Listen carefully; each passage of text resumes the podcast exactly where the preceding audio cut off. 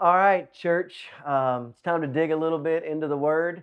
It is nice to be able to kind of look at you and enjoy the comforts of our people right here. So, a few weeks ago, we um, looked at uh, a passage in the Scripture and we were talking about what we are called to do to love God and to love people and not to lose focus of that. And I was pretty excited because as we use that and as we look back upon it, it's going to help us catapult or spring into uh, the series that we're going to do next. So, in the middle of all that, I also uh, was listening to a, another pastor and teacher and uh, just got real excited about some of the things he was saying about the Old Testament. And the Steve Saleen rose up inside me and uh, the glory shone around me. And um, I was pretty excited. So, I want to go back into Deuteronomy. I want to read a passage to you we're going to do some word study. We're going to pull some facts out of the scriptures. And uh, I hope that we all kind of enjoy this little uh, stroll through history, through Hebrew, through Greek. And um, maybe at the end we'll come out going, ah, we're excited about what is to come. So here we go. This is out of Deuteronomy and uh, chapter 6. And we're going to look at verses 4 through 9 as we start off. Hear, O Israel the Lord your God. The Lord is one. Love the Lord your God with all your heart and all of your soul and all of your mind and all of your strength. These commandments that I give you today are to be on your hearts. Impress them on your children. Talk about them when you sit at home and when you walk along the road, when you lie down and when you get up. Tie them as symbols on your hands and bind them on your foreheads. Write them on the door frames of your houses and your gates. When God begins to speak, all right, and, and Moses begins to, to write, all right, and all of this comes out as, as the teachers teach and the prophets speak. God says, when I say love the Lord your God with all your heart, soul, mind, and strength, and love your neighbor as yourself, these are the things that I want impressed upon you, that I want, pardon the word, tattooed into your spirit, into your mind, for you to remember them morning and noon and night. Discuss them with your kids. Well, what do we discuss after we discuss them? Discuss them again so that we don't lose the fact that loving God and loving people is where it's at. Now we get we get caught up. I get caught up. You get caught up. We know that we love each other, but we get frustrated at each other. We get angry at each other. We get tired of this particular pet peeve or that particular annoying thing that this person that we love does, or this day we're just not feeling as well, or everybody else is impressed upon us the wrong way, and we snap at absolutely the wrong people. It happens. But in our lives, in everything that we do, we should love the Lord and love people. Now, what God does is He lines that out in four areas of ourself. At least that's the way we've always learned it, all right? Our heart, our soul, our mind, and our strength. And when I broke that down last time, I kind of told you about each one and how looking at them in reverse order helps us understand the logical motion of them.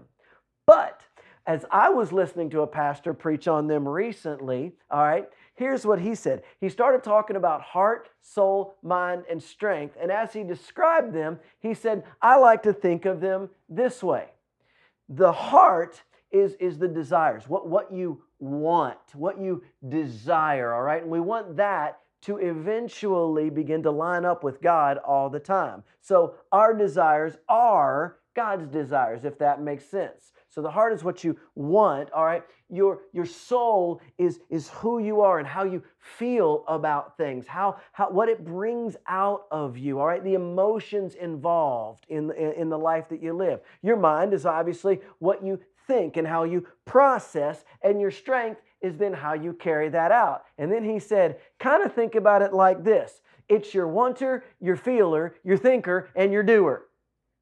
We are called to love the Lord our God, all right, with all of our desires, all of our emotions, all of our thoughts, and all of our actions our wanter, our feeler, our thinker, and our doer. And that is a really great way for us to pass that along, all right?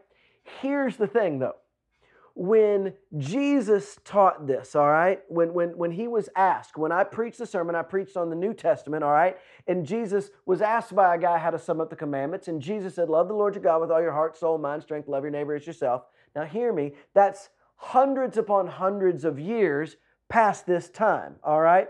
Jesus is recalling what he and all of the Jewish people would have known about something they would have recited over and over and over again. But it was Greek, Aramaic, and then Greek that this was all translated into, which made it four words. In Deuteronomy, when it says, Love the Lord your God with all your heart, soul, mind, and strength, there's only three words. In Deuteronomy, there's actually only three words heart, soul, and then mind and strength are combined into one word, all right? And that word in Hebrew is mayod. Mayod. Now, this is where this gets really weird, all right? So, God uses this word heart and soul and mayod, and he says that's what we're supposed to love God with. So you have to ask yourself, well, what, what, what is mayod? In this phrase, it's the only time mayod, and it's mayodka, or it's the only time that it's used where it's not an adverb, which is totally weird, all right? Every other time, it's an adverb, which is a word that describes an adjective, all right? So it's a word that describes another word. But here, in this case, it's, it's a noun. It's something. So, what is that something? Well, the first time that it's used is in chapter 1 of Genesis, all right? Jesus goes through and he makes all of creation and he says, I'm going to make this and it's good. I'm going to make this and it's good. I'm going to make this and it's good. I'm going to make this and it's good. And then he gets to people and he says, after people are made, he says, it is very good. In Hebrew, it is mayod, good. So the root of this word, mayod, is very. Now, if you look at it, it's there's 291 times that it's used in the Old Testament. And almost every time it's one of these six things I'm going to tell you.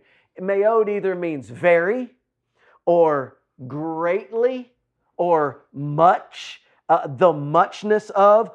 I like this one, the exceedingly okay? When it describes Solomon, it actually didn't use any of this. It didn't say he was very rich or much rich. It said he was mayod, mayod rich. He was very, very rich. He was in excess of exceedingly rich, all right? Strongly, all right? Richly. So if we're trying to make these adverbs things, though, that's where this process gets interesting.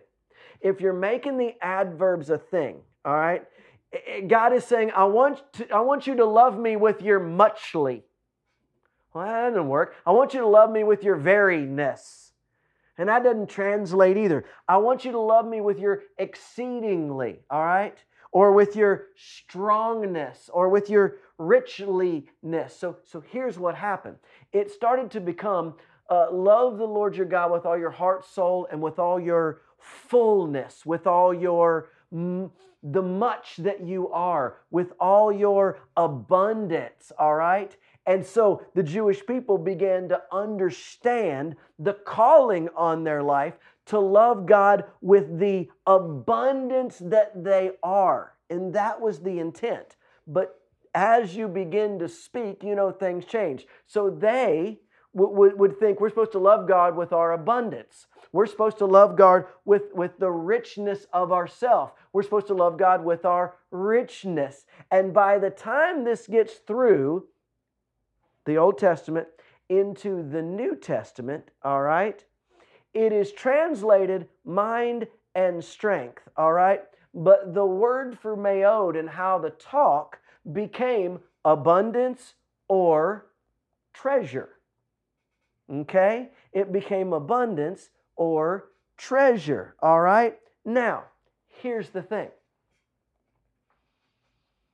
When I began to look for the Greek word to match the Hebrew word, and I found the word treasure, I could go down through it and it would say vastness. All right? So I would look at other words in the New Testament where it was used and what it was translated. So here it's translated treasure. Other places it's translated richness. Other places it's translated fullness or abundance. So God wants to love, wants us to love him with our fullness or abundance or our treasure. However, and we need to know this because this is going to play into where we're going. This same word for treasure, all right, is also, and I can't even explain this, but where we get the word thesaurus, but I'm assuming it is an, an, abundance of words or the muchness of language, so you can move it apart, all right? But in a couple of places, some of the words for much or abundance or fullness, that same word in Greek also translated, Steve, you ready for this? It also translated beast, entrapment, or slave. The, the slaved one, the trapped one, the beast. Okay? So, this abundance that we are could also be something that enslaves us, something that entraps us, something that ensnares us. And this brings us to discussions that Preston and Si and I have had in our office, and then that Spencer and Steve and I have had, where I was taking a side of, I've got to move away from this. And they were taking the side, we need to push you towards this. And that is, as the coronavirus has come upon us, and as we have seen COVID 19 come upon us, our lives have all changed, all right? Our lives have all been affected. Our lives have all been infected. And you can say, well, wait, not all of us were infected. No, less than a half a percent of us, less than a half of a half of a percent of us were infected by the virus. But listen, we were all infected by the emotional trauma that it has brought about in our homes, in our marriages, with our children, in our schools, with our teachers, in our jobs. We have all been affected by the um, inability to do the things that we are called and some of us created to do. I mean, I'm thankful that I get to do this teaching on a video, but it is not the same. Preston will tell you it's not the same. Si will tell you that driving down the street and waving at you from her car and throwing candy at you is not the same as the snuggles and the hugs. It's not the same. And we've all been affected in another way, in a way we knew was coming. But you can watch it, and, and it goes from individuals to families to churches to cities, and, and that is financially.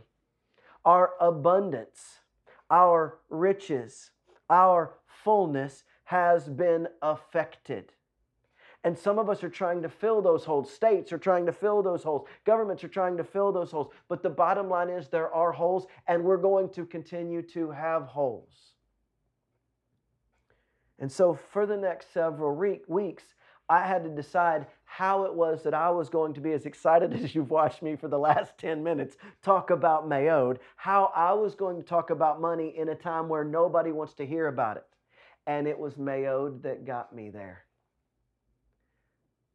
I have zero trouble talking to people that I love in my church family about loving God with their fullness, loving God with their abundance, and obeying God with the riches that He honored them with, and protecting themselves from the entrapment, protecting themselves from the belly of the beast, protecting themselves from being in a place that COVID has put us in. When the devil's snares come out and we're not prepared for it, when we think that it's all just going to be there for us, we all end up falling. But if we learn how to handle the abundance, when we offer God His abundance, we find ourselves without anxiety and without worry. And that is what I'm willing to talk about. I had to ask myself why Jesus talked about money and possessions. The Bible speaks of money and possessions over 800 times. Money and possessions were the second most talked about thing in Jesus' ministry. If you look at all of Jesus' writing, he talked about money second most. First was the kingdom, kingdom of God or God's work in the kingdom. And second is money. And I had to ask myself why. And as the men's ministry was going through, a video series by Andy Stanley, which we'll reference a lot over the next few weeks. Andy just reached in and grabbed my heart, pulled it out, showed it to me, and he says, This is why. He said, Why do you think God spoke so much about money? And this is where people have it wrong. When preachers talk about money, now I'm not saying there aren't preachers out there who talk about money because they want money. I don't. I, I don't. I don't care. I care about you. I care about the church. I care about God, not about the cash flow. But here's the thing.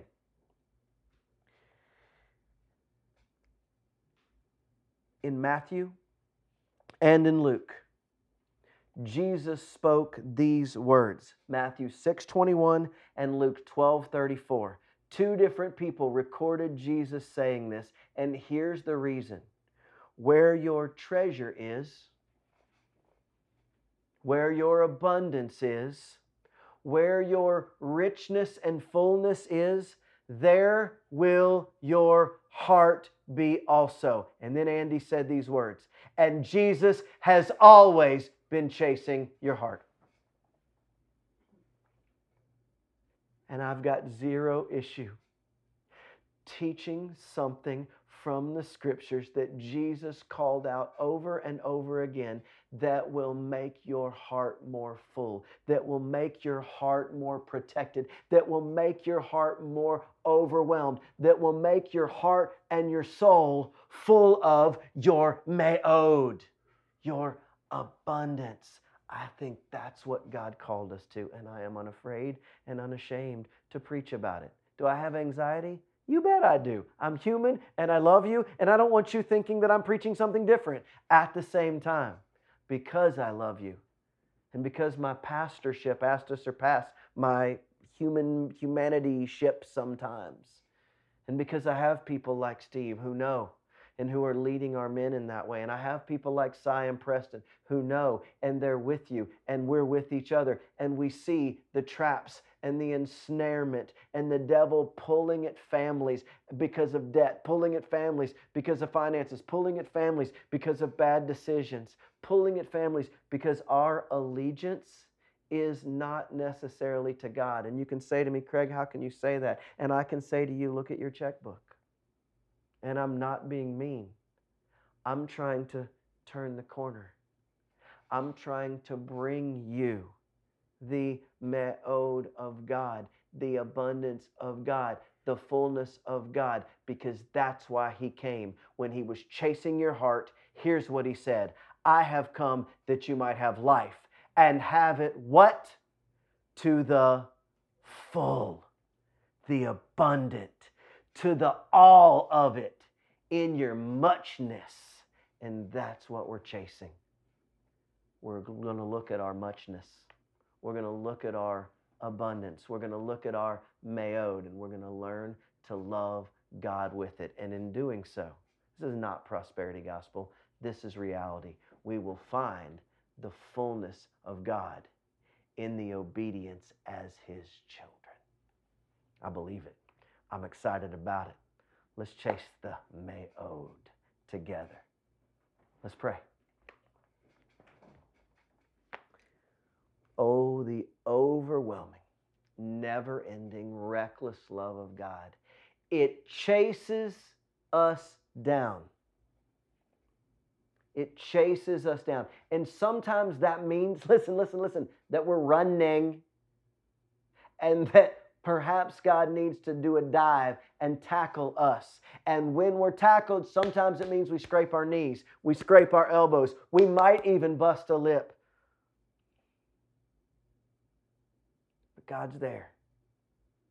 And God's saying, I didn't chase you down because I wanted to tackle you. I chased you down because you were running the wrong way.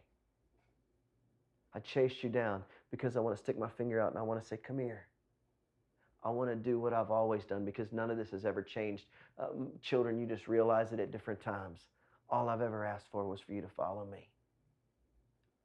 God, thank you for chasing us down, finding us where we are helping us to pick up the pieces, putting us back together, and restoring us to that which you made us to be. God, we chase Moed for the next few weeks. We seek out the abundance. We take a look at our riches. We take a look at our possessions, recognizing that we ca- cannot serve God and money. And we make the decision now to chase you. And the rest will be the learning how. God, I thank you for NBC. I thank you for our church family. I thank you for the Celines, the Clays, the Tacketts. I thank you for the help that, that watched the baby and, and watched the kids so we were able to do this. I pray blessings upon their home. All these things we pray in Jesus' name. And amen. See you soon, church, next week.